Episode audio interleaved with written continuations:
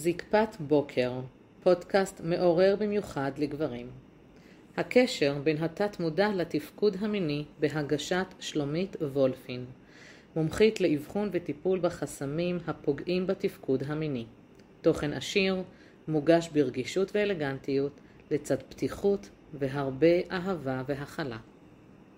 אה, טוב, אז שלום, ברוכים הבאים לפרק 174. אה, מי שצופה בסרטון רואה שאני, אני קוראת את זה במרכאות, בתנאי מלחמה. אה, אנחנו נכנסנו לשבוע השלישי אה, של המלחמה, שכרגע היא נקראת חרבות ברזל, אני לא יודעת לימים איך היא תיקרא. אנחנו נמצאים באוקטובר 2023, ומכיוון שאני נודדת ונעה ונדה, וחיה עכשיו חיי נדודים, אז אני מוצאת את עצמי כבר בשבוע השני להתנדבות. אני מתנדבת עם uh, המפונים והמתפנים, ואמרתי, אני אמצא לעצמי מקום שקט מכל הסביבה שהייתי בה, ואני אלך לצלם את הסרטון ולהקליט אותו. והטבע פה פשוט מטריף. אני נמצאת uh, באזור מדבר יהודה, וזה מטורף לראות את כל הטבע והעוצמות לצד מה שקורה לנו בנשמה.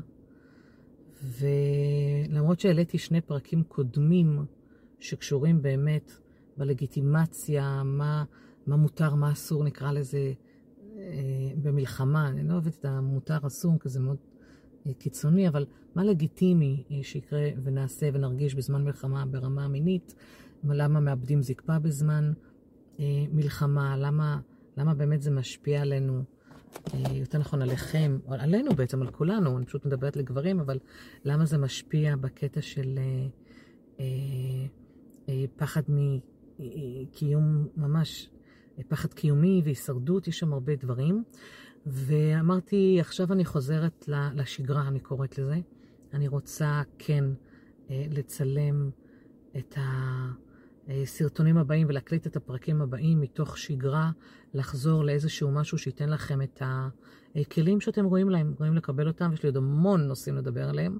אמרתי לכם שעשיתי איזושהי הפסקה, אני יוצרת תכנים קדימה, ויצרתי איזושהי הפסקה אה, כדי להתייחס לבעיות מיניות בעיתות מלחמה, וכרגע אני אומרת, יאללה, מספיק, חוזרים לשגרה. כמובן שאם יצוצו עוד דברים בהמשך, מי יודע. אני אראה איך לתת על זה דגש. כן, מי שעוקב אחריי בפרופיל הפייסבוק, יש שם לייבים שהעליתי, שאולי יעזרו לכם, אם אתם עדיין חווים איזושהי מצוקה. ואני גם מזמינה אתכם לשיחה, שיחת ייעוץ שיחת תמיכה. אה, מה שאתם צריכים, שאני אתן לכם עזרה ומענה בדבר הזה, כדי שלא תסחבו בעוד בתפקוד המיני הלאה. אוקיי? מעולה. אז אה, יש לי זבובים באוטו שנכנסו, אז אם אתם שומעים זמזום או רואים אותי לרגע אה, ככה עם היד... אה, מעיפה אותם מהפנים שלי, אז תדעו שהם פשוט חדרו לי לאוטו, הם רוצים חברה, וכנראה שהם רוצים לשמוע את מה שיש לי להגיד, כנראה זה חשוב להם. אז פרק 174, אה, אני שלומית וולפין, מומחית לשיפור התפקוד המיני לגברים, מובילה לחיי עונג, סיפוק והנאה.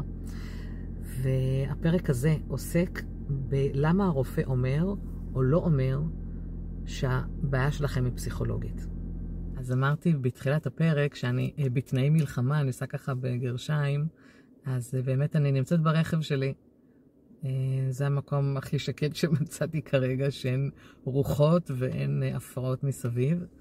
אז אני חושבת שאפילו בסוף הסרטון אני ככה אסובב את המצלמה ואראה לכם את המקום היפהפה שאני נמצאת בו.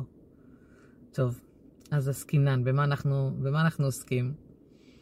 למה הרופא אומר או לא אומר שזה פסיכולוגי?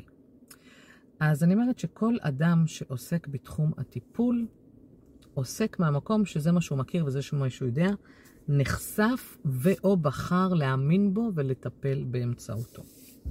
אני הייתי שבויה של הרפואה הקונבנציונלית, אתם בטח, מי שעוקב מכיר את הסיפור שלי, חליתי בקוליטיס קיבית, אה, שנים שטופלתי בתרופות וכל מיני טיפולים כאלה ואחרים אה, בזכות הרפואה הקונבנציונלית.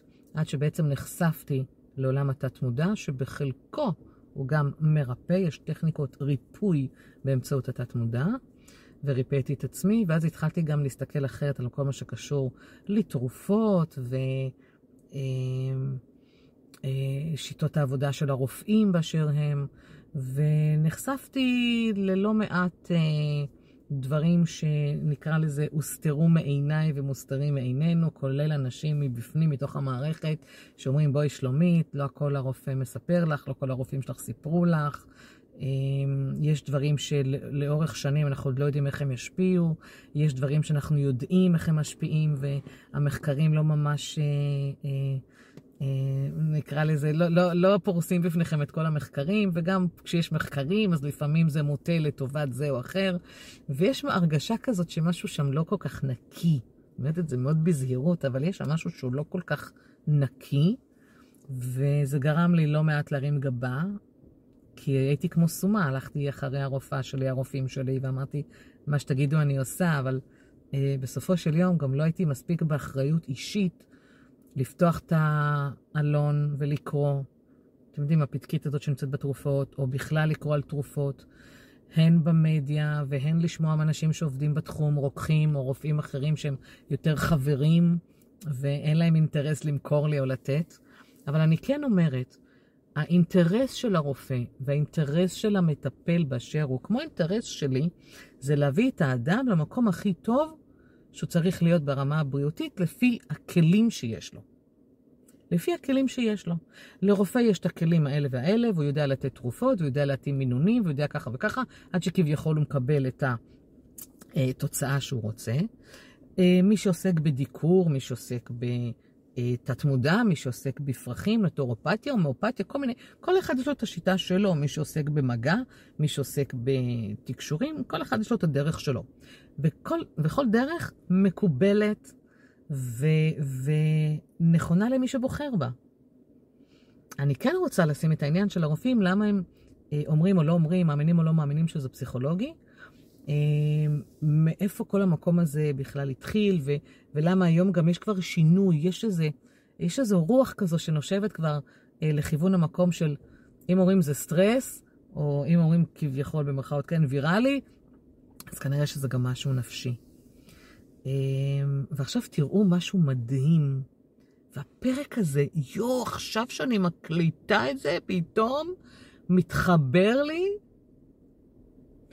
אנחנו בשבוע השלישי למלחמה, ושימו לב, שבועיים ימים התנדבו אנשים בנתינה של מגע ודיקור וטיפולי מים. אה, וטיפולים שעוסקים חיצונית כביכול, ולא שיח. הפסיכולוגים, הפסיכיאטרים, העובדים הסוציאליים עכשיו מתחילים לטפטף את עצמם.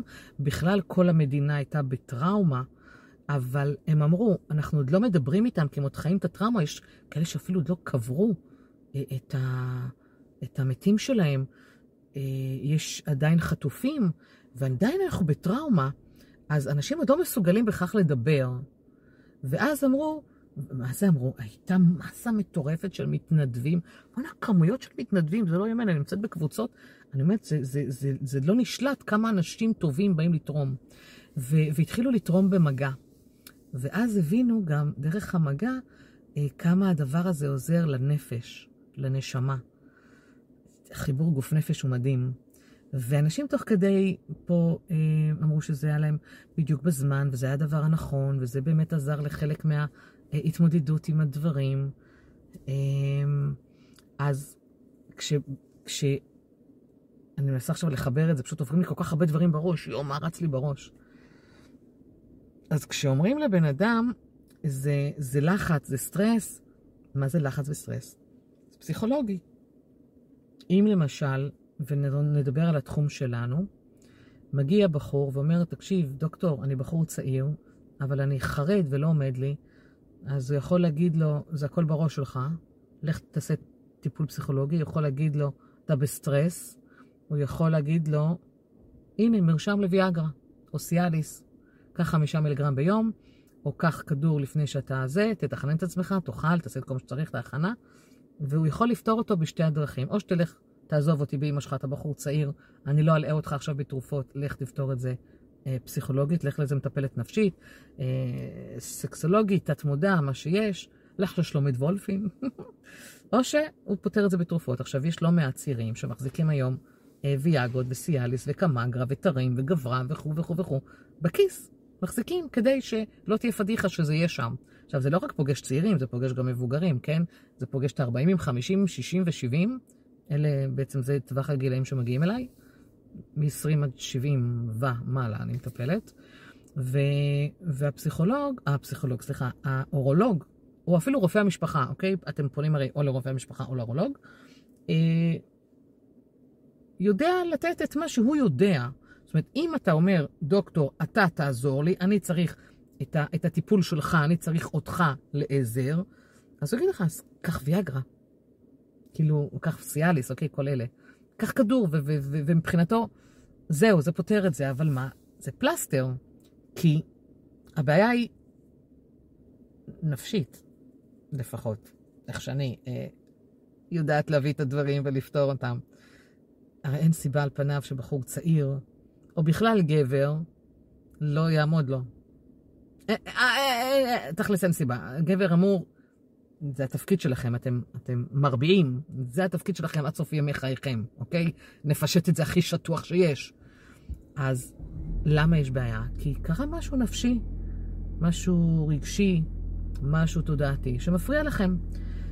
הרופאים לא לומדים את זה. זה לא תחום העיסוק שלהם. הם מדהימים ויכולים להיות מופלאים במה שהם עושים, בתחום ההתמחות שלהם.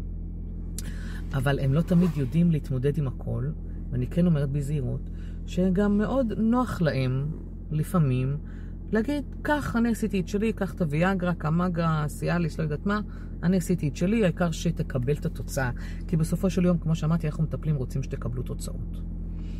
עכשיו, אחת הסיבות זה באמת שהרופא לא יודע.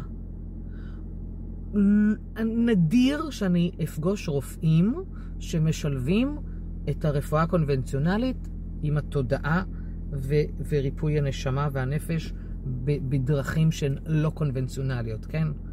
תת מודע, כל מיני שיטות אחרות. אני נדיר. מעטי מעט לפחות ממה שאני מכירה, אבל אני חושבת שהתופעה הזאת מתחילה יותר ויותר אה, לתפוס תאוצה. רופאים מבינים שעוד מעט אה, אה, מקומם ייתפס על ידי אה, רפואת על, אה, על ידי ריפוי עצמי. מה שאני עשיתי, אני ריפאתי את עצמי באמצעות התת-מודע ממחלה, שהרופאים עד היום, א', לא יודעים להגיד למה היא קורית, הם אומרים סטרס, סטרס, סטרס, קוליטיס כיבית, מחלת מים, סטרס, סטרס, סטרס. הם לא יודעים באמת איזו תרופה מתאימה, הם כל פעם מנסים עלינו דברים אחרים, ביולוגי כזה, ביולוגי כזה. עכשיו, יש כאלה שזה עושה להם פלאים. משקיט את המחלה, סוגר אותה, אבל מה זה פלסטר? כי אז אסור לאכול את זה, ויש מגבלה בזה, ויש פה ושם, ומרזים או משמינים, ויש עצירות ושלשולים, ועוד כל מיני דברים, אוקיי? שהם נלווים לזה. ו- ועל פניו הם לא יודעים באמת להגיד מה קורה שם. אני שעברתי הכשרה, אני שקודם כל, עזבו, אני שריפאתי את עצמי, אני שריפאתי את עצמי, אה, הבנתי את הקשר גוף נפש, והבנתי איך התודעה עובדת, והבנתי איך אפשר לרפא את המקום הזה. הם לא יודעים את זה בהכרח, אז, אז מה הם יבואו ויגידו לכם? או שהם ייתנו לכם את התרופה ובזה הם סגרו, שאומרים, עזוב, לך לזה. הם גם לא ידעו אפילו על מה להמליץ, הם, הם יגידו לרוב, לך לסקסולוגית, כי זה יותר אולי התחום שנוגע לפסיכולוגיה אה, הקרובה אליהם. עוד סיבה היא שאני חושבת במאה או במאתיים השנים האחרונות, הרפואה, אני ממש נזהרת בדבריי, כאילו הרופאים הפכו להיות איזה חצי אלוהים כזה. מה שהרופא אומר זה מה שאני עושה. הרופא יודע, הרופא חכם, הרופא יבריא אותנו. אני מסתייגת. הרופא לא יבריא אתכם. אולי התרופה תעזור לקדם את ההבראה. הרופא לא מבריא אתכם.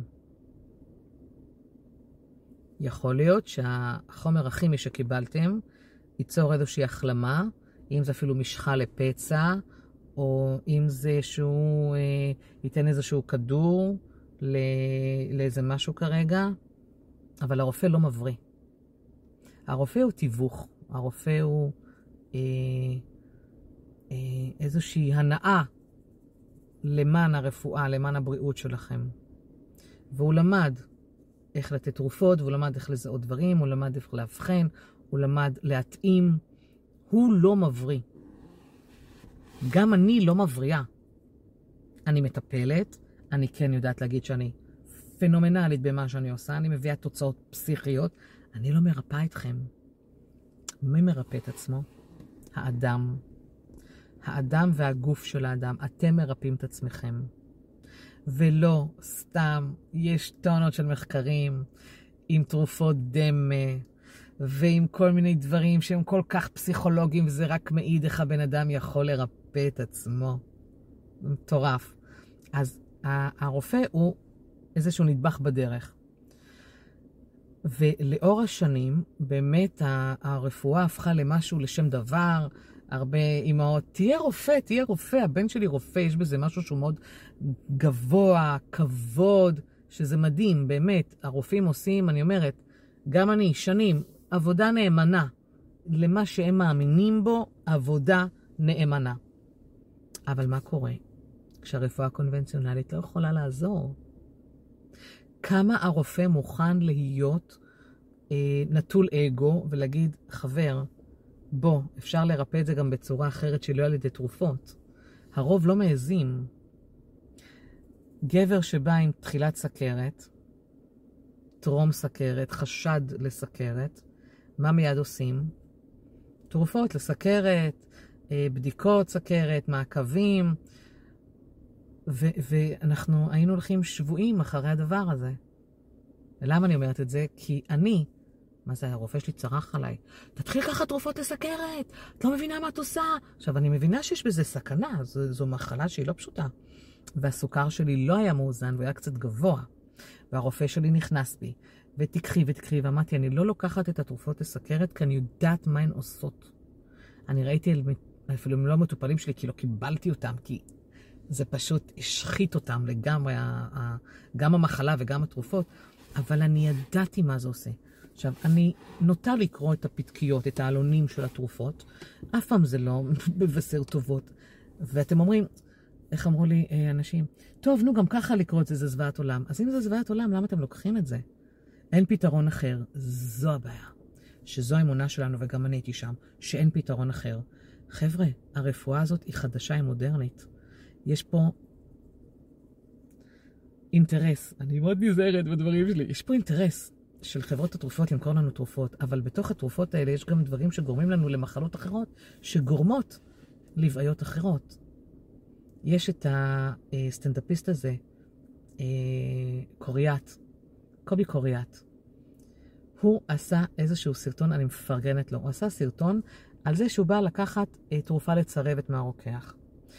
והרוקח החמוד הזה בא ואומר לו, חביבי, אין בעיה, הנה, קח תרופה לצרבת, רק תדע שהתרופה לצרבת תעשה לך ככה וככה. אומר, אז מה עושים? אז תיקח תרופה לזה וזה וזה. אבל דע לך שהתרופה הזאת עושה לך ככה וככה. אז מה עושים? קח תרופה לזה. ואז איזה גלגול של כמה תרופות, אומר, והתרופה הזאת גורמת לך לצרבת. אז מה עושים? קח תרופה לצרבת. איזה גלגול מטורף. למשל, ובואו ניקח את התרופות לסוכרת, תרופות לסוכרת, בחלקן, לא כולן, תפתחו את הפתקית ותראו פוגעות בתפקוד המיני. עכשיו, יש רופאים שאומרים, חבר, דע שהתרופות האלה פוגעות בתפקוד המיני. לא כולם אומרים את זה, אוקיי? פשוט אומרים כך. כמו שלי אמרו, קחי תרופות, והם עשו לי שמות, ולא הבנתי למה, כי גם לא לקחתי אחריות לקרוא את זה ולשאול שאלות, וגם כי הלכתי ככה, פשוט כמו סומה אחרי מה שאמר הרופא. אז, אז התרופות האלה פוגעות. אז אם רופא היום, זה לא, זה לא רופא, זה כבר לא השטח שלו, אבל היום ברפואת על, אני וכל המטפלים שהוכשרו בתחום הזה יכולים להגיד לכם שסכרת אפשר, ניתנת לטיפול בלי תרופות. ראו ערך חברתכם שלומית, שאיזנתי את הסוכר שלי. יש בזה גם אלמנט של תזונה, ויש בזה, בטח ובטח אה, בהתחלה, יש איזה תהליך שעשיתי, ויש גם את האלמנטים התודעתיים. לא סתם נוצרת סכרת. לא סתם נוצר סרטן, לא סתם יש אולקוס, לא סתם יש אפטות, לא סתם יש דלקת בשתן, לא סתם יש uh, צריבה uh, בשתן, לא סתם יש פריחה. יש סיבה נפשית תודעתית לכל דבר. אם הרופא יבוא ויעז לומר לכם שתלכו למטפל בתת מודע ורפואת על, הוא יפסיד את מקום עבודתו. כבר לא יהיה לו מקום.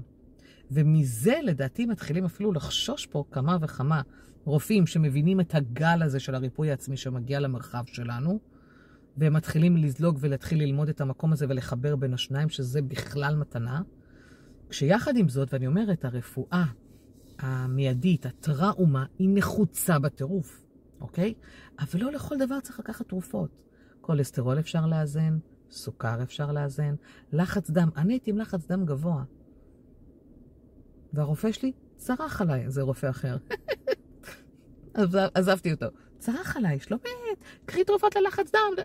הלחץ דם שלי מדהים היום. מדהים. ואני אוטוטו בת חמישים. וזה בדיוק הגילאים שאומרים, סוכר, לחץ דם, כולסטרול, השלישייה המנצחת הזו. והנה, ואני בטוב, אני עושה עבודה. אז רופא, אם הוא יבוא ויגיד לכם, שמע, זה פסיכולוגי, לך תטפל בזה אצל מישהי, הוא מפסיד את מקום העבודה שלו, הוא כבר לא, לו, לא תהיה לו קליניקה לשבת. אני לא מדברת על אורתופדיה, על עצמות שבורות, על ניתוחים שהוא צריך לעשות, אוקיי? למרות שגם פה אני מסתייגת, יש ניתוחים שאפשר היה לוותר עליהם, למשל אנשים שרוצים לרדת במשקל ועושים קיצורי קיבה. לרדת, לעלות במשקל זה גם פסיכולוגי. יש סיבה רגשית למה בן אדם אוכל אכילה רגשית ומשמין. יש תרופות שמשמינות, ויש לא מעט סיפורים שאנשים עברו קיצורי קיבה, עברו לסכין, ואחר כך הם עלו במשקל. אז מה עשינו בזה? אז איפה, איפה, איפה אתם לא מתעוררים שזה פסיכולוגי? אז מה רופא? רופא יוצא לקצר לך את הקיבה, כי הוא גם... זה השכר שלו, זה הלחם שלו, זה היה אוכל הילדים. אז ברור שהוא ירצה ויציע לך את זה. איזו שאלה בכלל? אם הרופאים, כולם, יבינו שכל המחלות, כל התסמינים, כל הקווים פסיכולוגיים, אין להם יותר עבודה.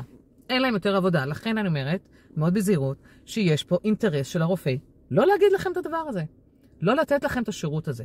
השאלה איפה אתם נכנסים לתמונה. האם אתם מוכנים לרגע לקחת אחריות ולהגיד, יש לי בעיה בזקפה, יש לי בעיה בשפיכה, אני סובל מחרדות ביצוע, ירד לי החשק וירדה לי התשוקה, האם אני הולך לרופא שיפתור לי את זה בכדור גלולת קסם וישים פלסטר, או שאני רגע נכנס עמוק לתוך הנשמה שלי ומוכן לטפל בדבר הזה בצורה אחראית. אז נכון, הטיפולים האלה לא עולים כמו כדור, שזה כמה שקלים בודדים. יש פה תהליך נפשי עמוק שצריך לטפל בו. ולאור שיחה שאתמול הייתה לי, ויש לי הרבה שיחות כאלה, שבחור בן 29 אמר לי, שלומית, אבל אני לא רוצה לקחת ויאגרות. אני לא רוצה. אני רוצה ספונטני. אני רוצה להיות במערכת יחסים בריאה ואינטימית, שלא צריכה, לא מצריכה כדור בכלל. ואני מסכימה איתו. אני מסכימה איתו. עם כל גם התודעות הקולקטיביות, שסוכר יתחיל ככה, וזו מגפה, ותרד, לנו, ותרד לכם הזקפה בגיל 50, כי הרופא אמר, למה הרופא אמר את זה? אני לא יודעת מאיפה הם הביאו את הדברים האלה. זקפה עד יום מותכם. תחיו עד גיל 80-90 ויעמוד לכם, ומצידי תמותו עם זקפה. שיעמוד לכם שוד, כזה. הבנתם אותי? תנסו לדמיין את זה, זה נורא יפה ומצחיק אפילו. אין סיבה על פניו שלא תהיו בבריאות מינית. כל המחלות, כל מה שפוגש אותנו היום, אתם תבינו עוד שנים קדימה ועשרות שנים קדימה, והנכדים שלכם יבינו קדימה למה היה את הדבר הזה ברמה התודעתית, הגלובלית, שבאנו ללמוד פה שיעורים. לא ניכנס לזה לפה, זה בכלל לא קשור. אבל אתם, קחו אחריות. כבר זה מוכח, אני מוכיחה באחוזי הצלחה פסיכיים, עם אחריות על הטיפולים שלי, איך זה נפשי, איך זה פסיכולוגי, איך זה קשור. כמובן שכולם באים עם אותה בעיה, ולכל אחד יש סיבה אחרת. כל אחד זו פסיכולוגיה אחרת. זה הוא ככה, והיא ככה, וזה ככה. אה, איך אני אומרת למישהו, אמרתי את זה השבוע גם, תאסוף את כל הסיפורים שהיו לי עד היום, אין אחד דומה למשנהו. את כל המקרים, אין אחד דומה למשנהו. אז אני רוצה לסכם. אתם הולכים לרופא, זה בסדר, זה שלכם. דעו שלרופא יש את הדרכים שלו. וזה מה שהוא יודע. והוא לא יודע להפגיש אתכם ממקום הזה שזה אולי זה פסיכולוגי. ולכן הוא גם לא יודע להגיד לכם. אבל אם הוא אומר לכם, ו- ותודה רבה לרופאים האלה שאומרים, אני לא רוצה לתת לך כדור, לך תטפל פסיכולוגית, אז תדעו שהוא לא סתם אומר את זה. כי הוא מבין שזה כלי שהוא לא יכול לעזור איתו. אבל אני כן. ובדיוק בשביל זה אני כאן. אני באה להביא לכם את הבשורה הזו. שאפשר לטפל בתפקוד המיני באמצעות התת-מודע. נקודה. כן, אתם צריכים לפגוש את האני הפנימי שלכם, אתם צריכים לפגוש כל מיני אירועים שחוויתם, אולי פעם אחת חוויתם אירוע של השפלה, של פגיעה מינית, אולי פעם צחקו עליכם, אולי פעם עשיתם איזה השוואה עם משהו וזה הפיל לכם. טונות של דברים. אבל אם אתם תעקבו אחריי, אנחנו כבר בפרק 174, ואתם תבינו על מה אני מדברת, מאמינה שיפול לכם האסימון. אז תודה רבה שצפיתם, תודה רבה שהאזנתם. אני מסובבת את המצלמה כי אני רוצה שתראו, חוץ מהזבובים, את הנוף שאני נמצאת בו. אנחנו בשבוע השלישי למלחמה, ואני רוצה כבר להקריא את הפרקים הבאים בידיעה שאנחנו כבר בטוב.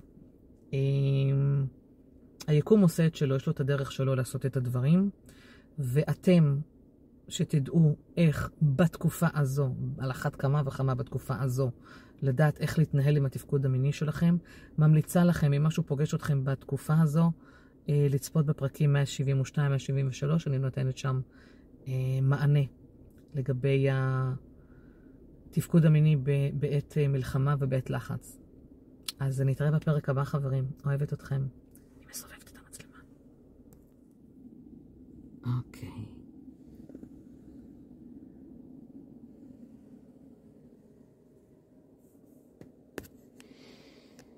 Hmm.